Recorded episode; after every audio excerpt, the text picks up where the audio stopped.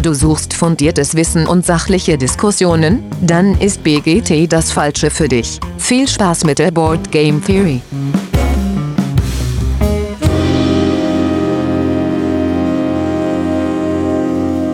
Ja, hallo liebe Hörerinnen da draußen in den Geräten. Schön, dass ihr wieder eingeschaltet habt zur Board Game Theory. Heute wie immer nicht alleine, äh, nämlich mit dabei ist der Olli. Hi Olli. Moin, moin. Äh, und noch mit dabei, aber das hört ihr noch nicht, ist äh, der gute Adam Karpinski, den der ein oder andere, die eine oder andere von euch bestimmt schon mal auf irgendeiner äh, größeren Schachtel eines Brettspiels gesehen hat. Äh, ja, bekannt äh, für so, so Brecher wie Lord of Hellas, Nemesis, Dark Ages, Terracotta Army. Frostpunk. Frostpunk, auch so ein Ding, ne? Genau. Äh, alles äh, äh, recht große Spiele, aber äh, insgesamt ein sehr umtriebiger Designer auf jeden Fall. Und äh, ja, wir hatten äh, heute, ähm, also haben wir es jetzt gerade eben aufgenommen, das Interview über Insta Live bei Audio auf dem äh, Insta-Account. Äh, total spannend. Hatten die, die große Ehre, mit dem Adam äh, über sein aktuelles Buch zu reden, was da läuft, nicht, Olli? Genau, genau. Da hatte mich Sport and Dice, die verlegen das ja, äh, angeschrieben, ob ich da Lust hätte, so ein, so ein Live mit Adam zu machen. Da habe ich gesagt, wie Lust? Äh, ja, klar.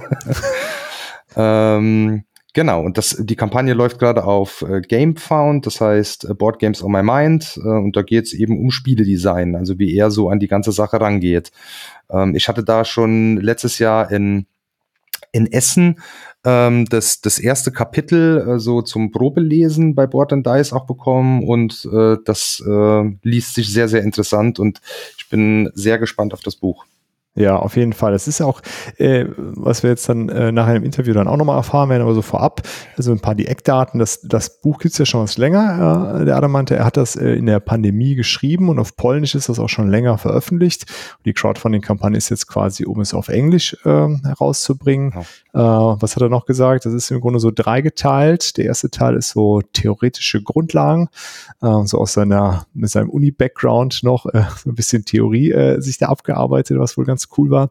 Der zweite Teil ist ja über das Game Design selbst und der dritte dann, wie man mit äh, Publishern redet.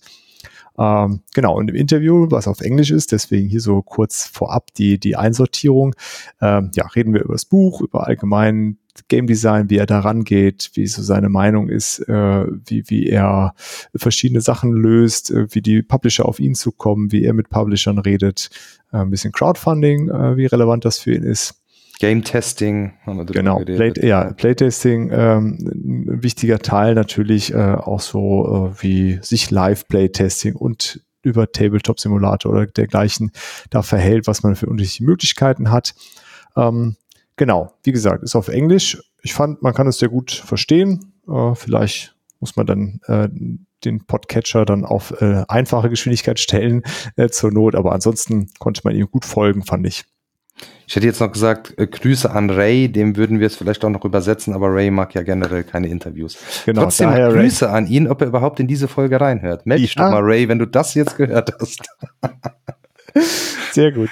Ja, ansonsten, äh, Olli, würde ich sagen, äh, dann fängt jetzt hier das Interview an ähm, und viel Spaß dabei. Ja, dann hören wir Spaß. danach nochmal für die äh, Verabschiedung. Hello, Dirk. Hi, Olli. Thanks for having me. But I'm not the guest for today. No. Here is Adam. Hello, Adam. Okay. Hello. Hi, everybody. Hi, Adam. Yeah. So, first of all, a, a, short introduction. Welcome, everybody that is already um, in this uh, live. I hope a few more people will join. Um, today, I'm here together with my colleague Dirk from the Board Game Theory podcast, and we have a very special guest today. It's uh, Adam Kwapinski uh, very, very great board game designer from my perspective, known for games like Nemesis, Lords of Hellas, um, Dark Ages, and so on and so on. Um, and he uh, wrote a book now about board game design, yeah. um, and that is why we have him here today uh, and we want to talk with him um, about this. So yeah, welcome everybody. Um, we will also um, use this interview for our podcast, which is normally in German. So besides the interview, we will have a, a, an episode where we translate the interview a bit, in general, talk about you and your book, uh, Adam. And in the podcast, we always begin when we have a guest with three questions, um, which are always the same. And the first question is, why board games? okay, the quick answer is why not. Uh, but, Yeah. uh, uh, but truly, I I love any kind of uh, games, and uh, I mean, for me, it's uh, not important if I uh, play board game, tabletop RPG, video game, even sports, uh, different kind of sports. Uh, I just love uh, game as a medium, game as a uh, interactive thing when we uh, we can make our own choices and. Uh, uh, you know, it it depends how we play, and uh, this is what decide about who who win, who lose, or uh, how the story unfolds. So I think I I stick with the board games be- because they are, uh, I would say, they are more primal to other kind of games. Yeah, board games uh, are very very old. Uh, the oldest one have like uh, six thousands of uh, years, and uh, one of the oldest is Mancala or uh, game game of Ur. And we keep playing them. Even those games, if we play Mancala today, this is still a really good game. So uh, I think these uh, board games are uh, very clear when we think about designing them. Uh, you you have access to everything. The rules are uh, visible for uh, every player. It's not like with video game, for example, or not like in sport when you need referee mostly to to decide about some some conflicts. So I think this is why why board games. Great Great answer, I would say. then the second question is normally one that people are a bit struggling with. It's what are your current top three board games? Oh yeah, uh, I understand why, why that's uh, a struggle for uh, many people, and uh, yeah, for me probably uh, it's uh, it also a little problematic because uh, of course it changed a little, but I I have many uh, many games that I really like, and uh, I think still in my top three uh, there is a, a special place for uh, Through the Ages because I think this is one of the most important thing, uh, most important game in our industry, and uh, mm, really the way that Vlaada Chvátil give us uh, civilization game and bring uh, very similar experience to the video game of Sid Meier was was great and uh, uh, I'm still envy. Uh, I, I still try to uh, design my own civilization game, and it is it is hard. So it makes this game even uh, even better when I uh, when I look at uh, through the ages.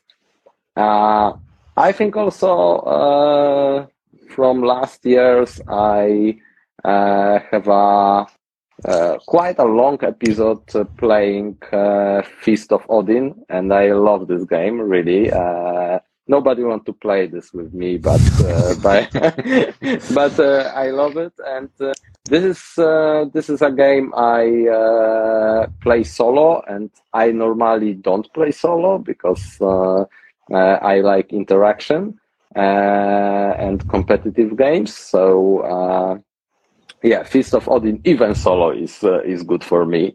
Uh, and the, something something uh, newer uh, this year, I uh, I have uh, opportunity to play Spirit Island for the first uh, time.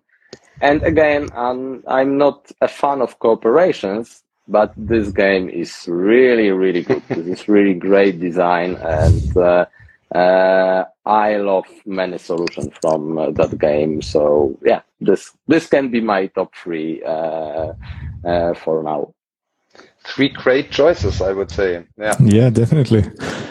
And the last introduction question is what player color do you choose if you can? Uh, uh, mostly yellow, uh, and I choose yellow because uh, I have some uh, uh, some problems with color blindness, and yellow is is always the brightest color on the table, so I see where my pieces are. And if not yellow, I play white or black because obviously those color I always see. Yeah. yeah. Thanks for, for, for answering those questions uh, and getting us started here a little bit. Uh, so yeah, uh, uh, Ollie already, uh, already mentioned it. You you're writing a book currently. So uh, first question: Is it already finished, or are you still in the writing process? Are still things you have to finish up, or is it no, done?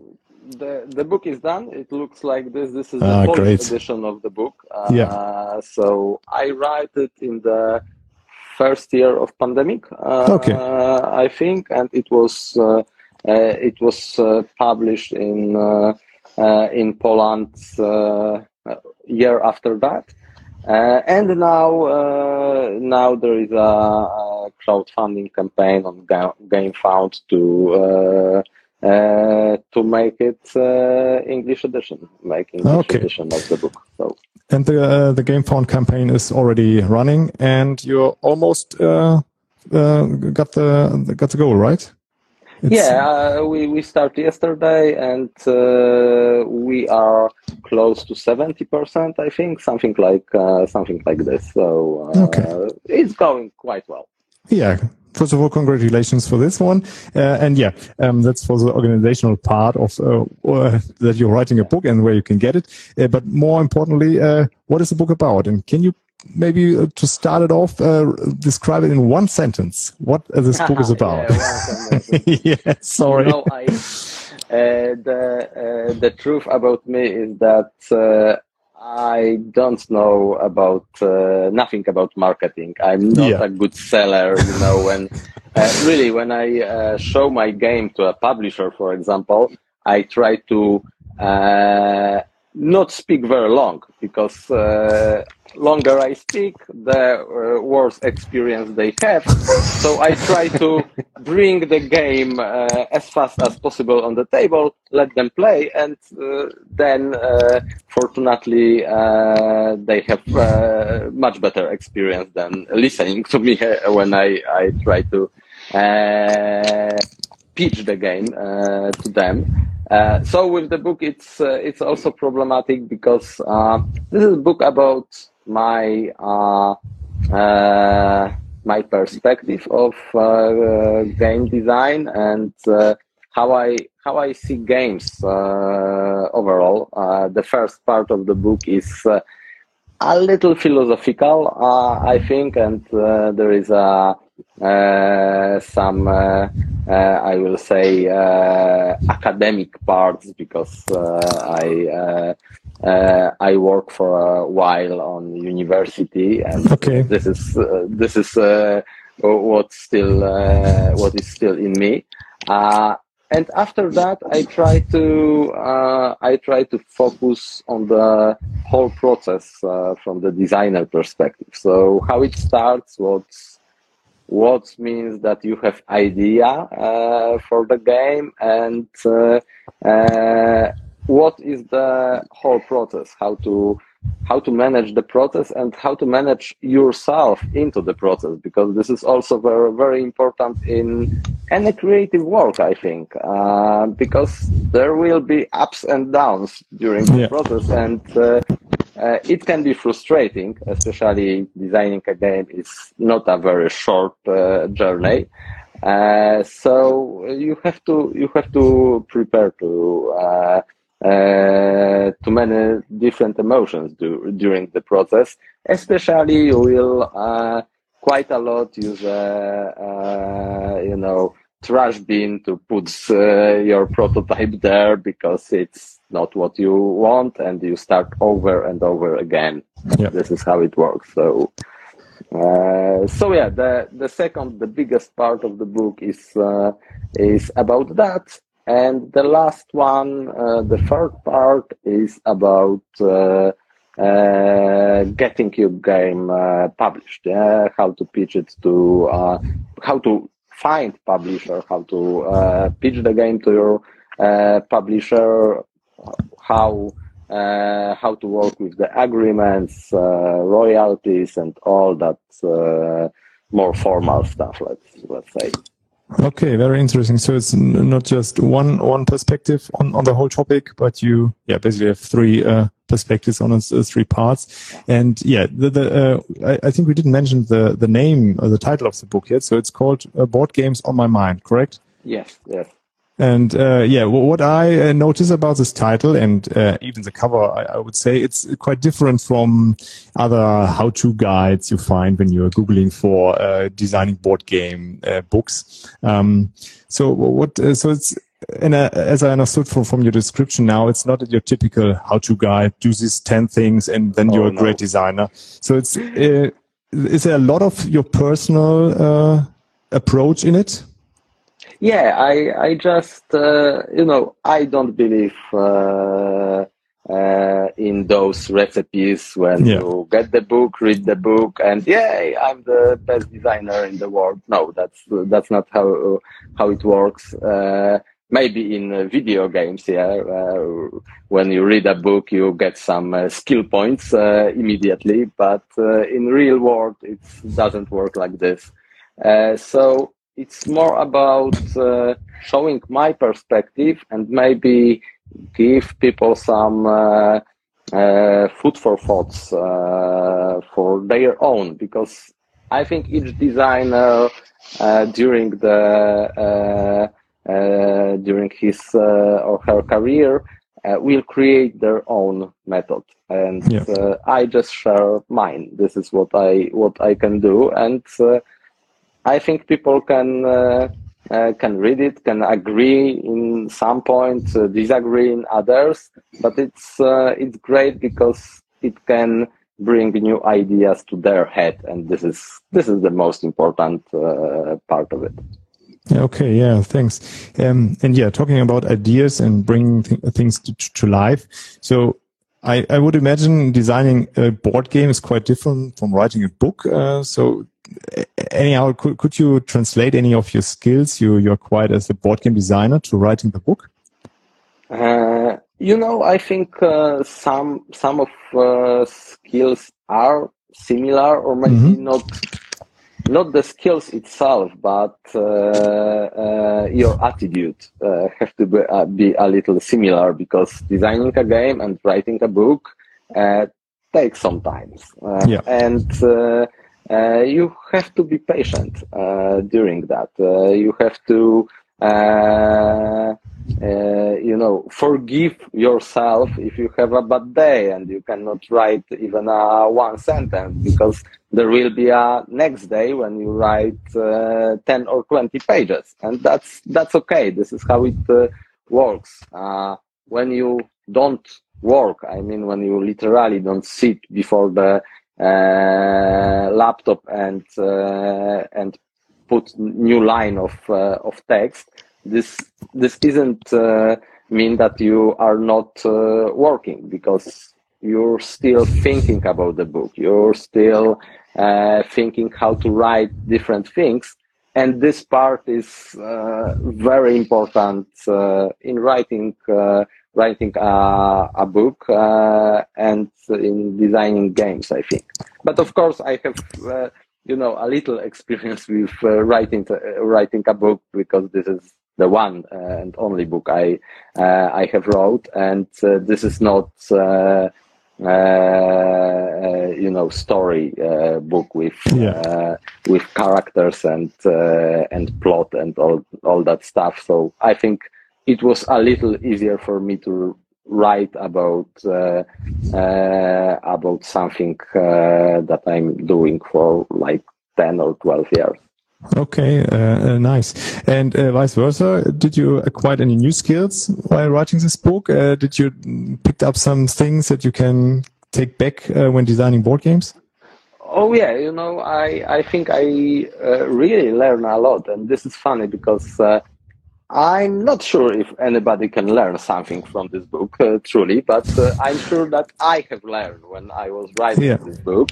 And uh, I mean, I learn uh, first, I learn about uh, game design because when you have to, you know, put your thoughts in a specific order and yeah. write it down, uh, it changed everything. It's like uh, I think the comparison will be uh, when you have a idea for the game and when you have to sit and write the rules. This is totally different story. And when you write the uh, when you are writing the rules, you see so many gaps in uh, what you have in your head, and this is exactly the same. I I have some thoughts in my head, and I was oh, this is a brilliant thing. Uh, but no, when I write it down, it was like, oh man, who who that uh, came up with that idea? It's it's not complete. It's have uh, many many uh, gaps and uh, rethink again uh, what what you was uh, thinking, and so I learn a lot about game design and I also learn uh, a lot about uh, writing, especially when I work with the uh, uh, uh with the editor of the of the book. Uh, Małgorzata Bodyczka edited the book with me, and yeah, it was a lot of work because as you can he- uh, hear now, I uh, talk a lot and I also write a lot. So, okay, uh, yeah. uh, so her job was mostly okay, make it shorter. Okay, those means nothing. Read of it, and uh, yeah, yeah I think uh, I think the book is readable because of her. Okay.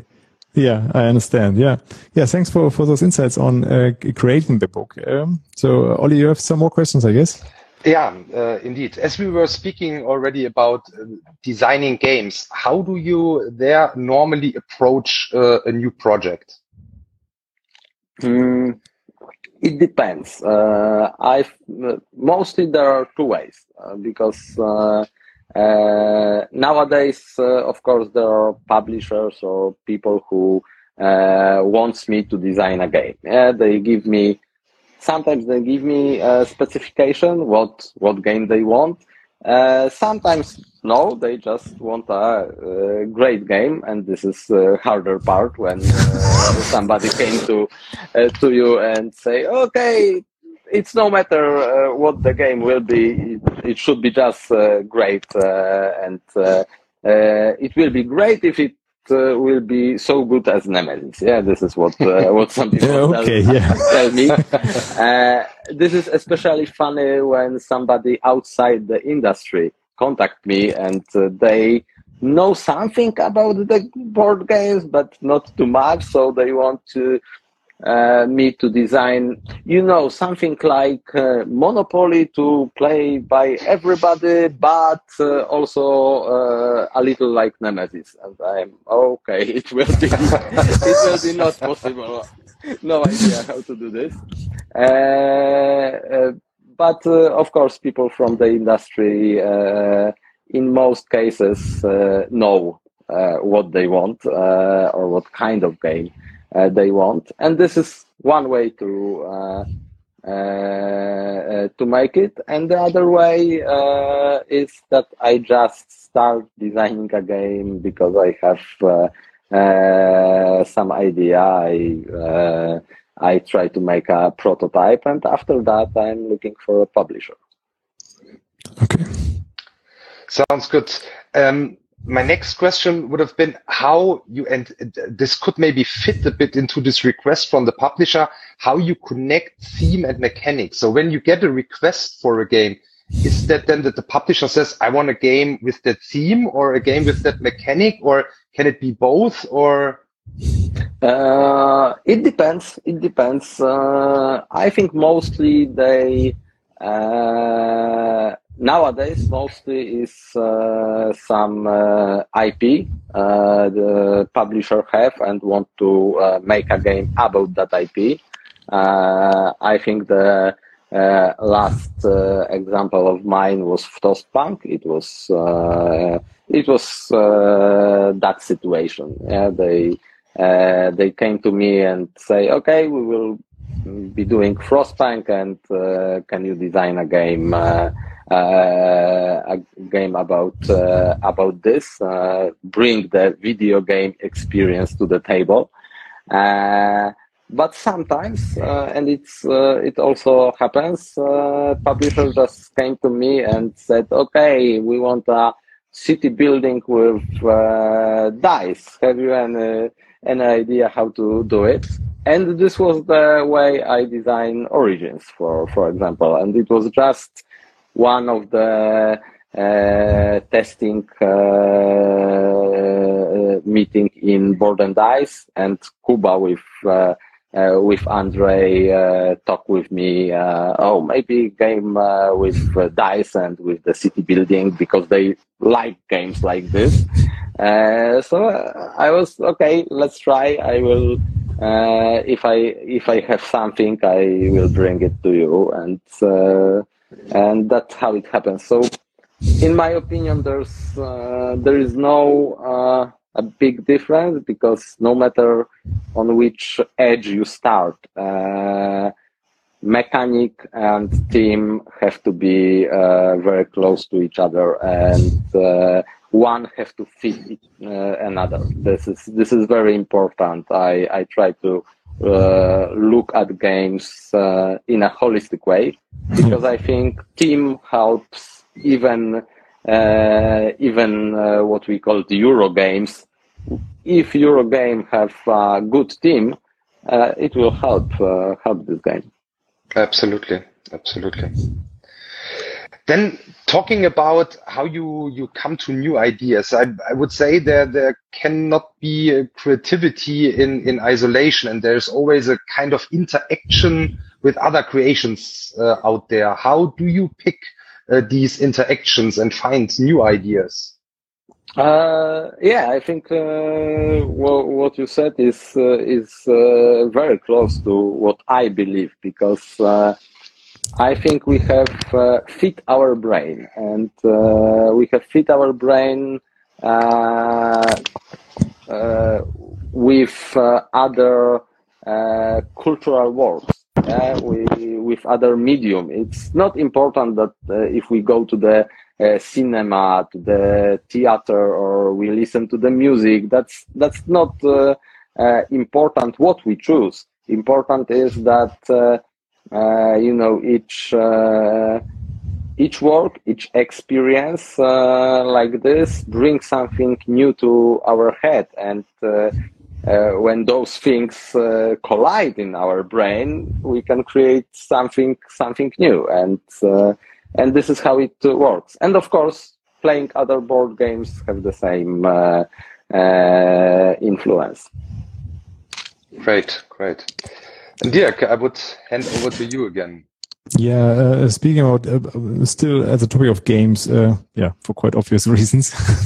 um, so uh, yeah, randomness seems to be more and more topic uh, in in the hobby. Uh, yeah, some people love it, some people hate it. Uh, especially the you already mentioned the Euro game, Euro games kind of avoid randomness. Uh, still, randomness brings uh, variety and a certain aspect of the unknown into a game. How do you personally deal with randomness? And I know there's a, a, part in the book dealing with randomness as well. So maybe you have some interesting insights for us. yeah, you know, I think uh, randomness is one of the uh, ideas in board game that is uh, uh demonized by people because yeah. Uh, you know uh, people can write, oh, this this game is very random, and for many people this means the game is bad, but it doesn't work like this. We have a lot of games with randomness and we don't feel that uh, randomness. We we still feel that our choices decide, not the uh, rolling a die or drawing a card uh, from from the deck. So it depends how you use randomness. It depends what kind of randomness you use because we have uh, uh, what we call pre-luck and post-luck or pre-random yeah. and uh, post-random and this is totally different uh, different thing. Uh, of course, in some genres, uh, post luck is also Uh, also good, and uh, we can add uh, that kind of randomness uh, to the game, especially when we talk about adventure game and cooperative games. this this can be can be okay.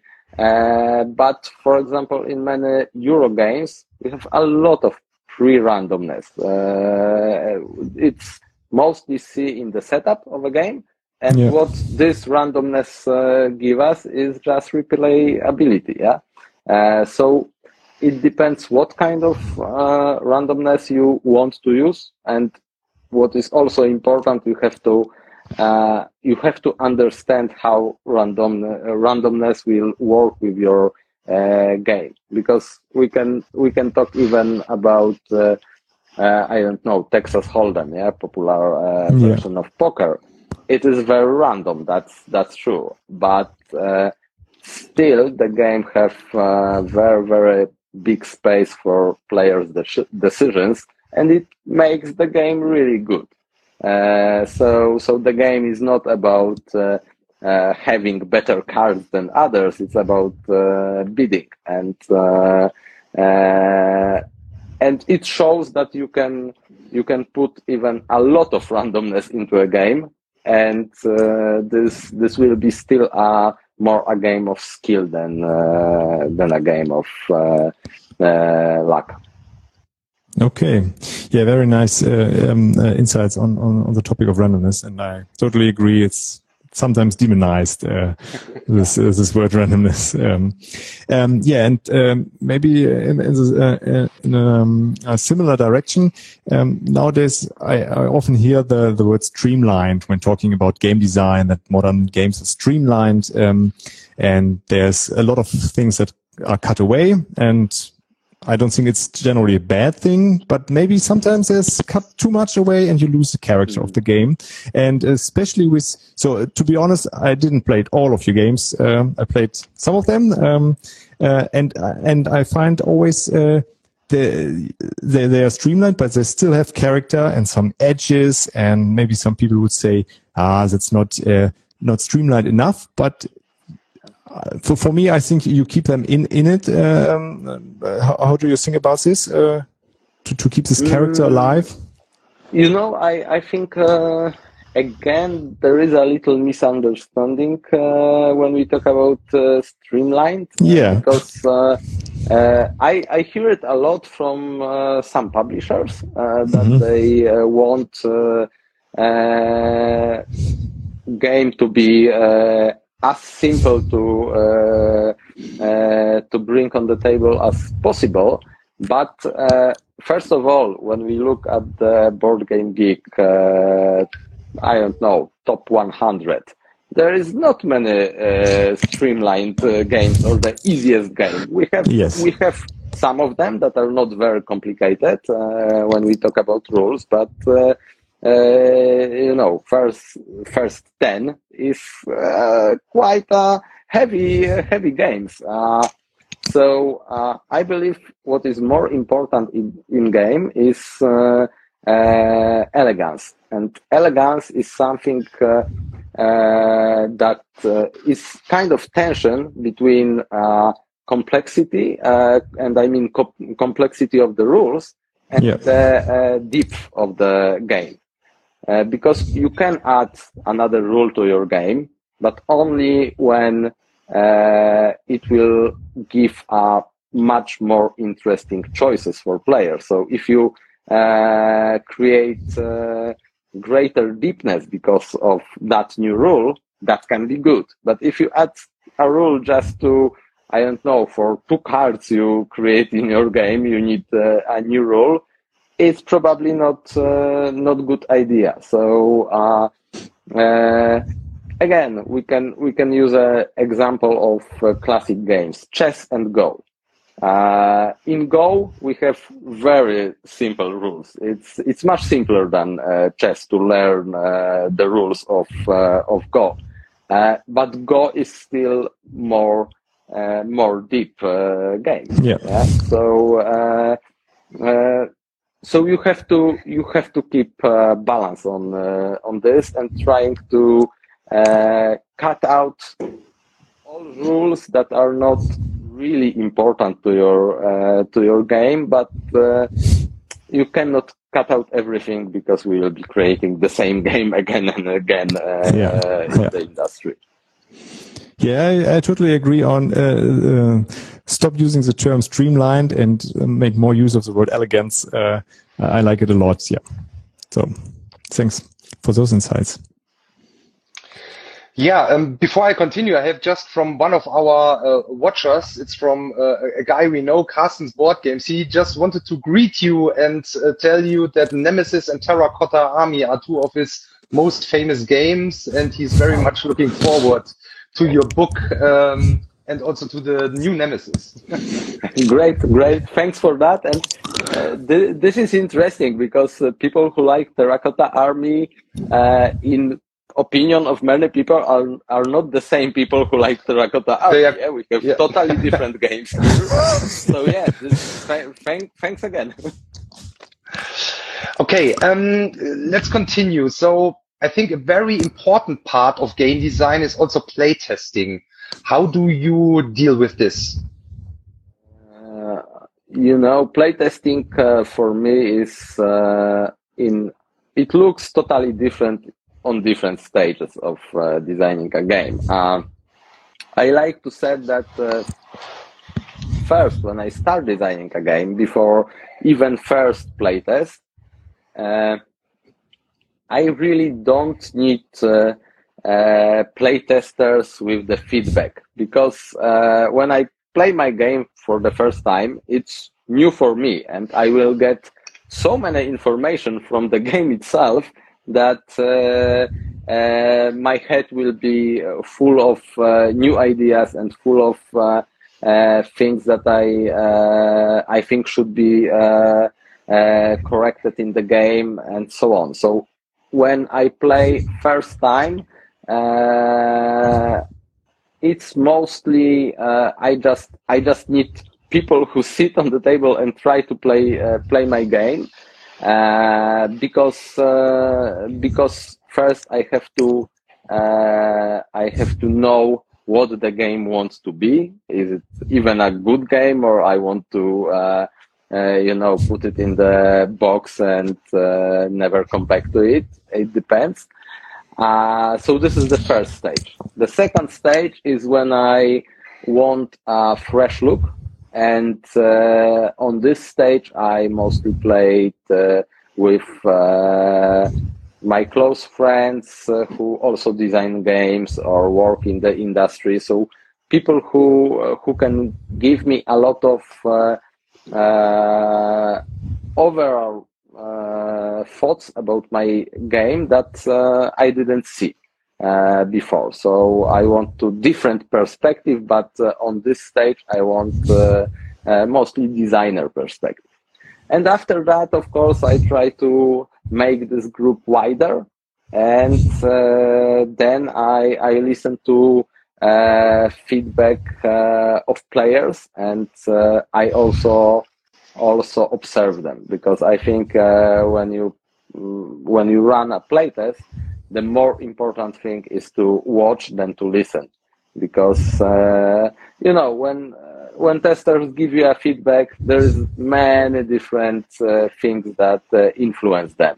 Uh, for example, they can like you or uh, they don't like you, and it will uh, have some influence. Or I don't know, they they have bad mood that day, or anything. It can be anything, but what you can see during the gameplay it's very very important because uh, uh, for example if somebody watch uh, watch his or her phone constantly Yeah. during the gameplay probably you have a problem uh, or uh, the question i love to ask after the uh, playtest is uh, how long uh, how long the playtest was without, uh, without looking at the watch, I ask people what they think, how many minutes, hours they, they sit and, and play.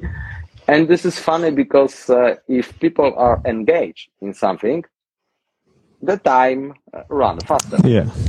So uh, if they if they after uh, I don't know, uh, three hours of playing Nemesis, they said, "Oh, I don't know, it was like 40 minutes." I know it's okay. I'm I'm on the very good spot because uh, uh they are not bored. Yeah, this is literally what uh, what I get from uh, from that feedback. And of course, there is. there is the other side of this. So when I test five minute uh, game and somebody, oh, it was like one hour. I know I probably uh, don't want to bring that game uh, anytime. Uh, interesting. Now, as you mentioned, this watching is more important than listening.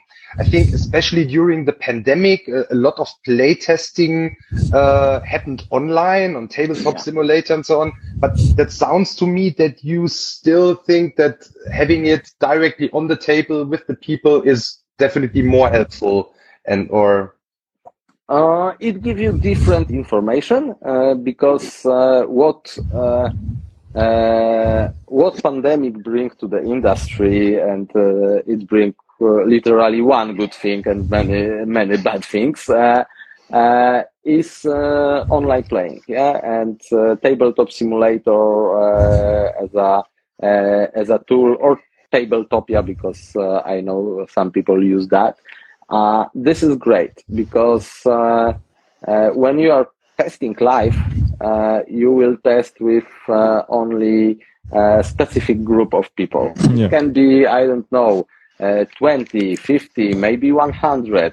Okay, but it's still still very small uh, amount of uh, of people. So uh, this is where watching is very important because you know every every emotion counts. But when you run playtest uh, using uh, tabletop simulator. Or better you give the game on the tabletop simulator to people and they play the game uh, uh ourselves without you. Uh, it's more important to get uh, more numeric feedback. Yeah. for example when we run a campaign of frostpunk and i think frostpunk is the uh, is a game of mine that was playtested uh, many many times and uh, any other game was close to that.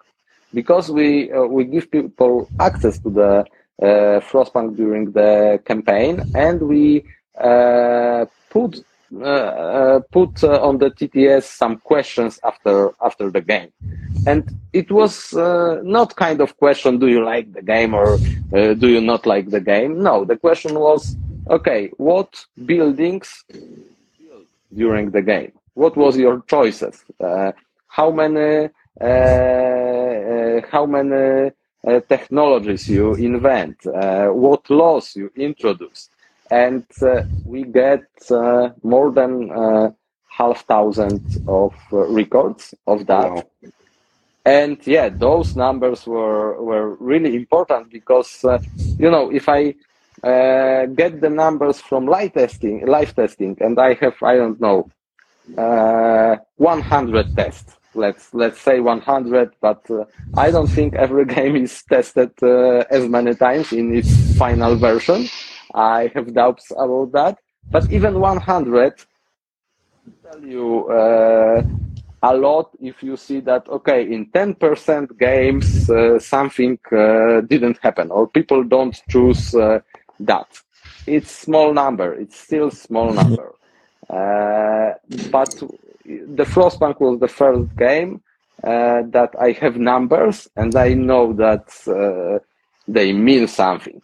Because yeah. uh, really uh, the difference between 20% and uh, 30% is important. It means okay I, I can i can do something with that. Great great. So somehow both ways of testing are yeah. important and helpful.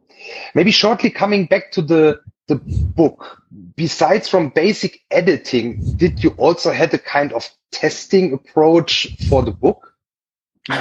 yeah, testing testing a book is uh, is a little hard, uh, uh, uh but yes, yes, I have uh, mostly my friends uh, and uh, and also friends from the industry and outside the industry because for me it was important that if uh, if a person is uh, outside the industry uh, she or he still can read the book and uh, you know have have fun with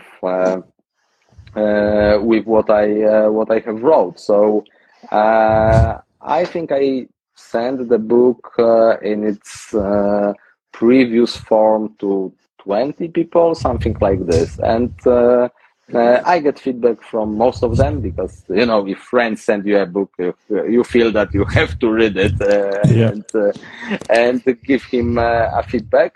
and yeah, it's, it was very helpful because uh, even if I don't change that specific thing, it uh, it uh, bring to my mind uh, something like, okay, I have to I have to look at uh, this aspect, this part, because uh, because this is how how people feel about it or read it.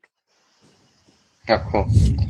And in general, with the testing, maybe I, I think more importantly for the, the, the games and for the book, how much is, are other publishers involved in this process? Uh, it depends on the publisher, but uh, I think uh, nowadays they are heavy, heavy involved, uh, and I think they should be because uh, because when I testing a game as a designer, I mostly test a game itself. But when publisher test a game, they test uh, a whole product. This is totally different uh, thing. So uh, I I'm not creating uh, I don't know visual aspect of a game. They create this, and it's important. They can check the UI uh, of the game, yeah, the uh, iconography, and and all the stuff that I can't uh, I can't uh, test myself, and they also also uh, in most cases uh, help with uh, testing the mechanic on the last stage uh, because again they have people involved and it makes tester group bigger than if a designer tested by himself. And uh, yeah, I think most most uh, publisher uh, I'm working with, uh, uh, Uh, and it doesn't matter if we talk about uh, Awaken Realms, uh, uh, Glass Cannon Unplugged, Board and Dice, Rebel Studio. They test test a lot before publishing. Okay, great. Yeah, talking about uh, publishers. So uh, you're a freelance designer, so you're not uh, contracted with one or uh, work for one, one publisher exclusively. And you already mentioned it briefly in the beginning. What are your greatest challenges when approaching uh, a publisher about a new idea when you pitched yourself? I understood you sometimes got approached uh, by the publisher, but if you, if you have an idea, what are the challenges? And I think that's also something you cover in the book, right? Uh, yeah, yeah, a little. As I as I said, uh, nowadays uh, it's uh, it's of course a little easier. Uh, yeah, I guess for me uh, to to make publisher play my game.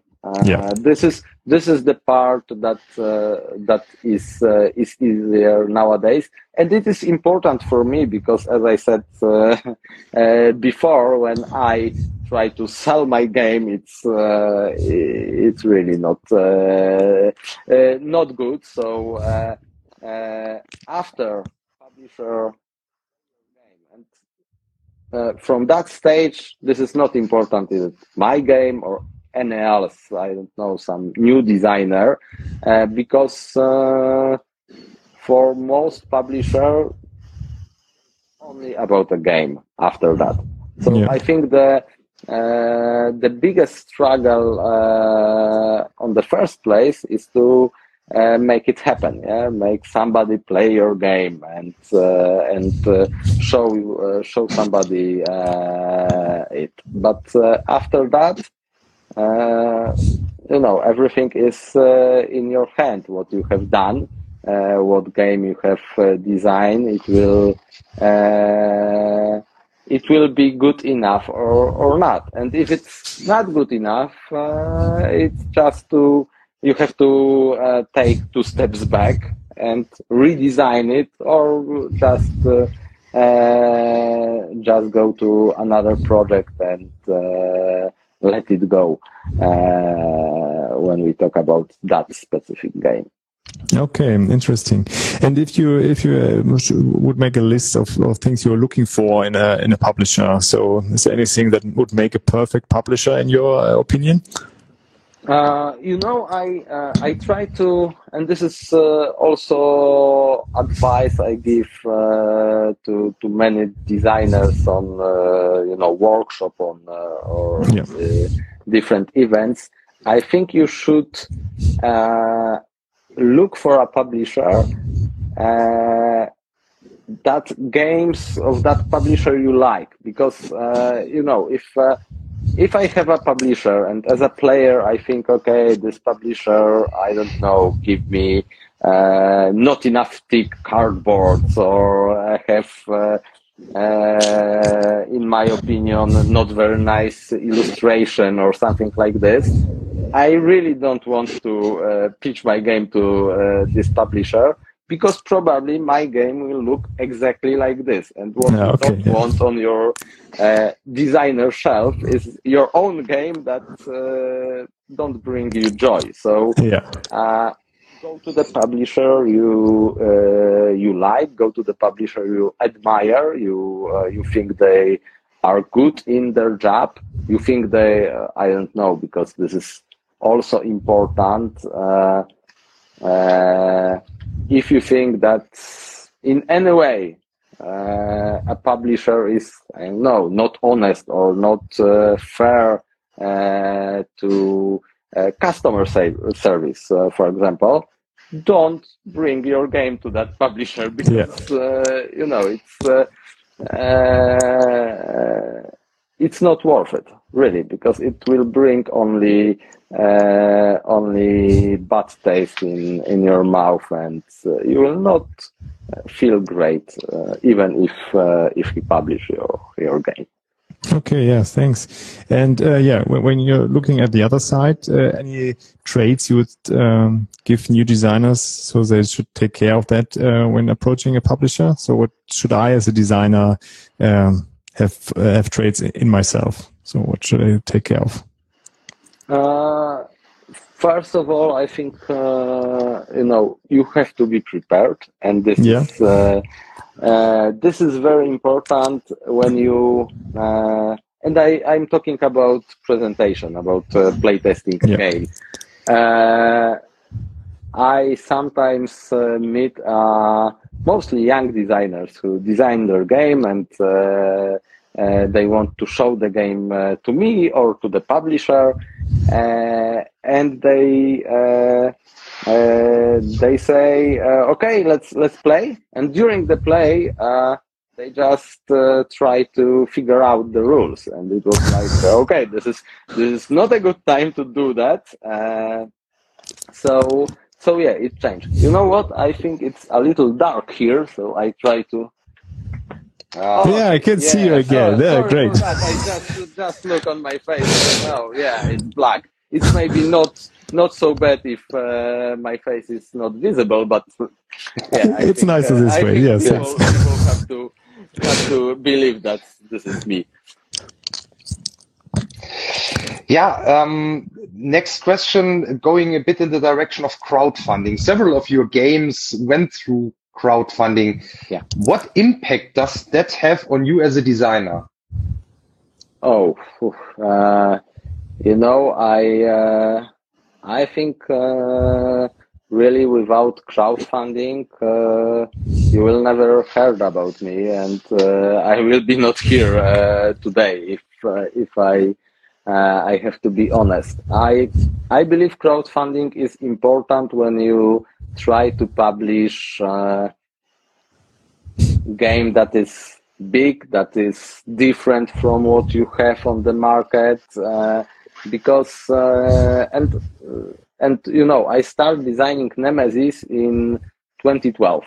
So Yeah. uh, it was six years before uh, it was published uh, uh, after the Kickstarter campaign, and this was a game that uh, uh, without crowdfunding it will not be published uh, ever because no mm, not no many publishers want to risk uh, you know uh, putting that game on the market. And even even if uh, if some publisher want to bring that game to life they will know make it smaller make it uh, uh, you know, from cheaper components because they want to uh, get as low price as it's possible because higher price means higher risk. And uh, crowdfunding let uh, uh, let people make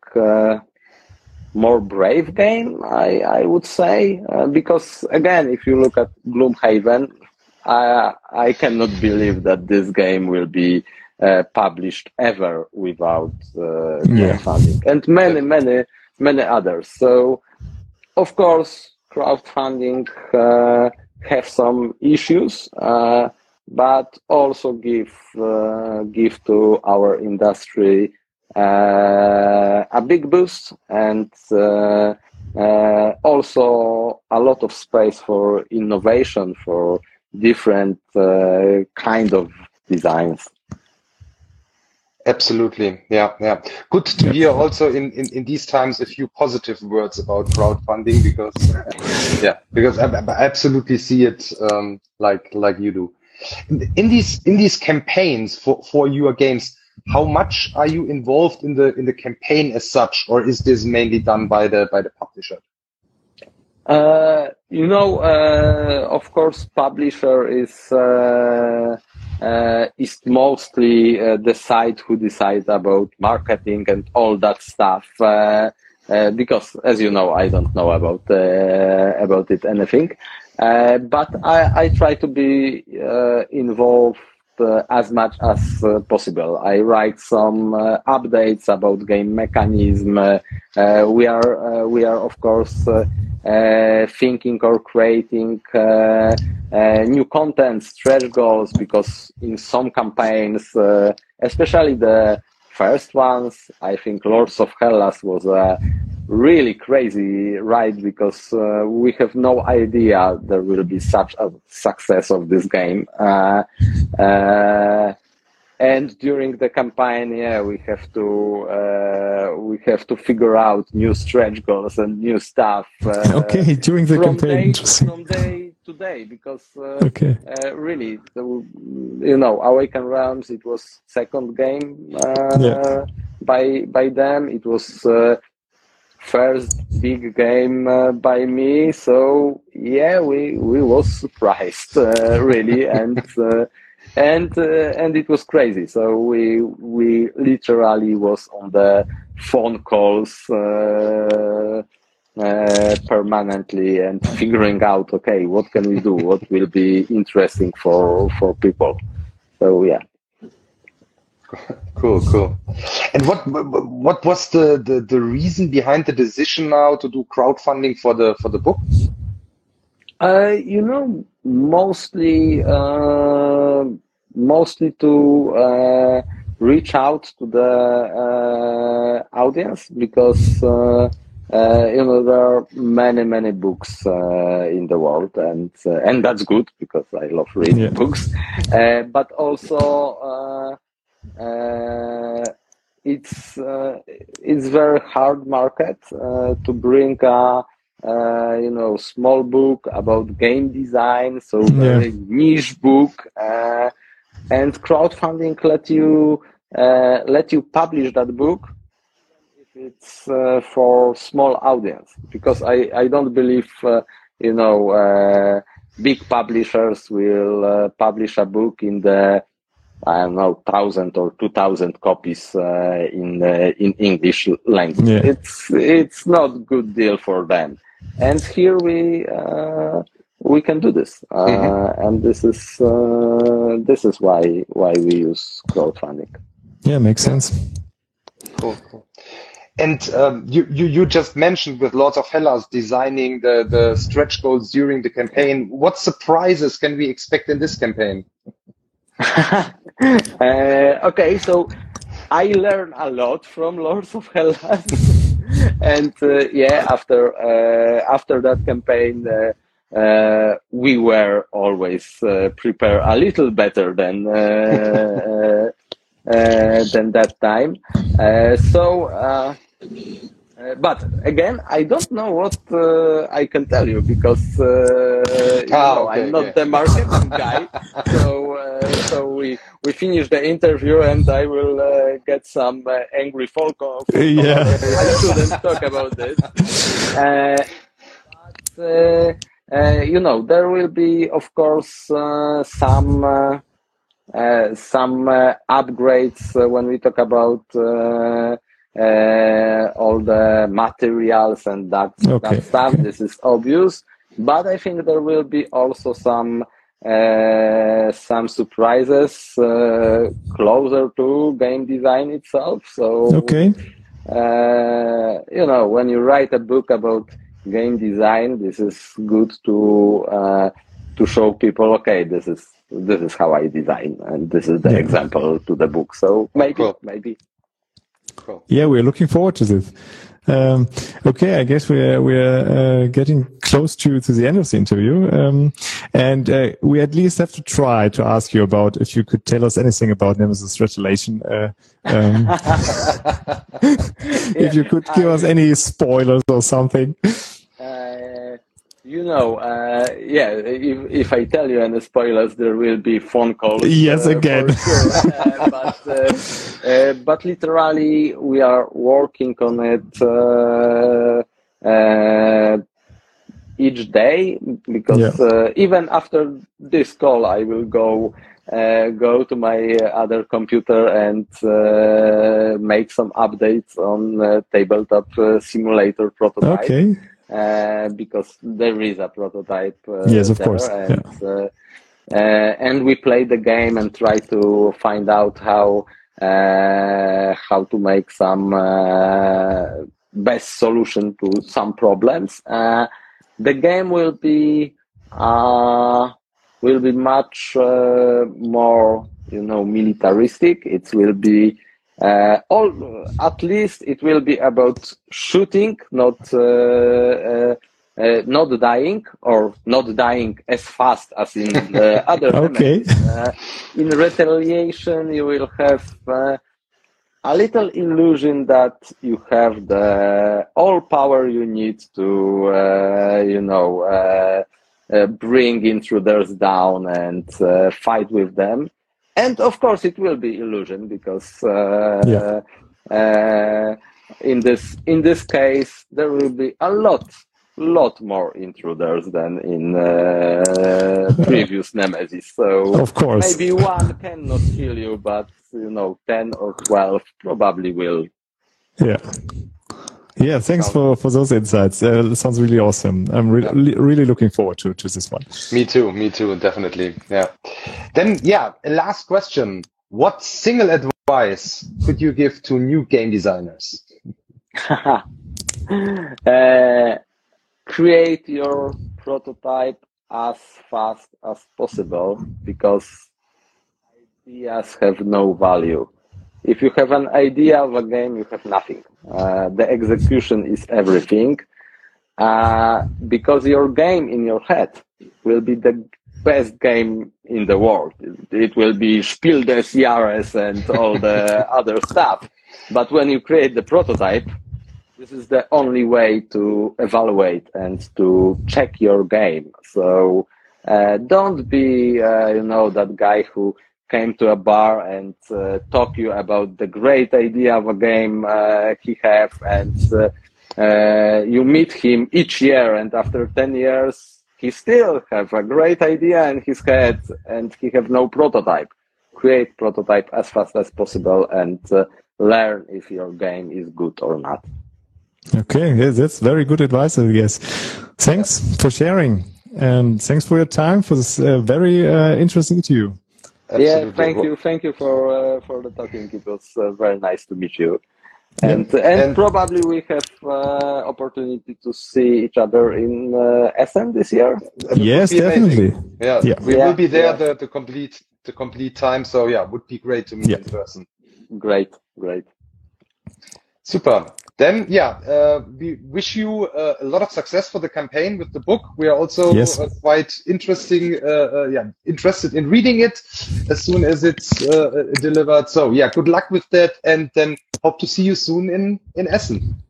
Yeah, thank you very much. And uh, uh, I think see you uh, on the table with some board game, yeah, because this Right. is how Yeah. how it should be. Yeah. Yes, definitely. Okay. So, thanks Bye again bye. and bye bye. Bye. Ja, das war das Interview mit dem äh, Adam. Ähm, ich hoffe, es hat euch gefallen. Ähm, wie hat es dir gefallen, Olli? Super, also ist äh, cool. Also das ist ja, glaube ich, äh, schon eine Größe äh, ähm, in, in, in Sachen Boardgame äh, Designer und das äh, ja cool. Auch ähm, einfach ähm, wie wie wie locker er das so runtergeredet hat. Wir haben ja vorher dann äh, auch schon mal gesagt, hey, sollen wir dir mal so einen kurzen Überblick über die Fragen geben? Nee, nee, das will er alles so spontan, er will sich da überraschen und das war schon sehr cool. Ich finde den sehr sehr sympathisch. Ja, ich fand auch, das äh, war so ein ganz entspanntes Gespräch. Man hat ihm überhaupt nicht äh, angemerkt, dass äh, ich meine, der hat halt einen in, äh, in den Top 10, ne, einen Titel äh, bei den BGG Top 100. Auch die anderen Titel sind alle echt, echt große Dinger und sehr bekannte äh, Titel. Ähm, ja, und das war alles sehr, sehr natürlich, mit ihm darüber zu quatschen. Fand ich auch sehr, sehr sympathisch, ist er darüber gekommen. Ähm, Genau, ich bin mal gespannt, was äh, noch in der Kampagne für das Buch so kommt. Er hat ja gesagt, so richtig viel darf er ja nicht sagen. Ja, ja. Jetzt wird er angerufen. Aber es klang ja schon so, dass sie sich ein paar äh, lustige Gimmicks überlegt haben. Ja. Ihr könnt ja vielleicht mal generell sagen, weil das ist ja jetzt natürlich was Spezielles, weil es auch auf Englisch war, wie ihr das so findet, äh, ob das Ja. ganz, ganz furchtbar ist oder ob das okay ist, weil ähm, das natürlich auch das Spektrum der äh, Autoren oder generell Leute im, im, im Brettspiel-Business, mit denen wir mal reden könnten, auch etwas erweitert. Ähm, also gebt uns einfach mal da ein Feedback, ähm, wie ihr das fandet.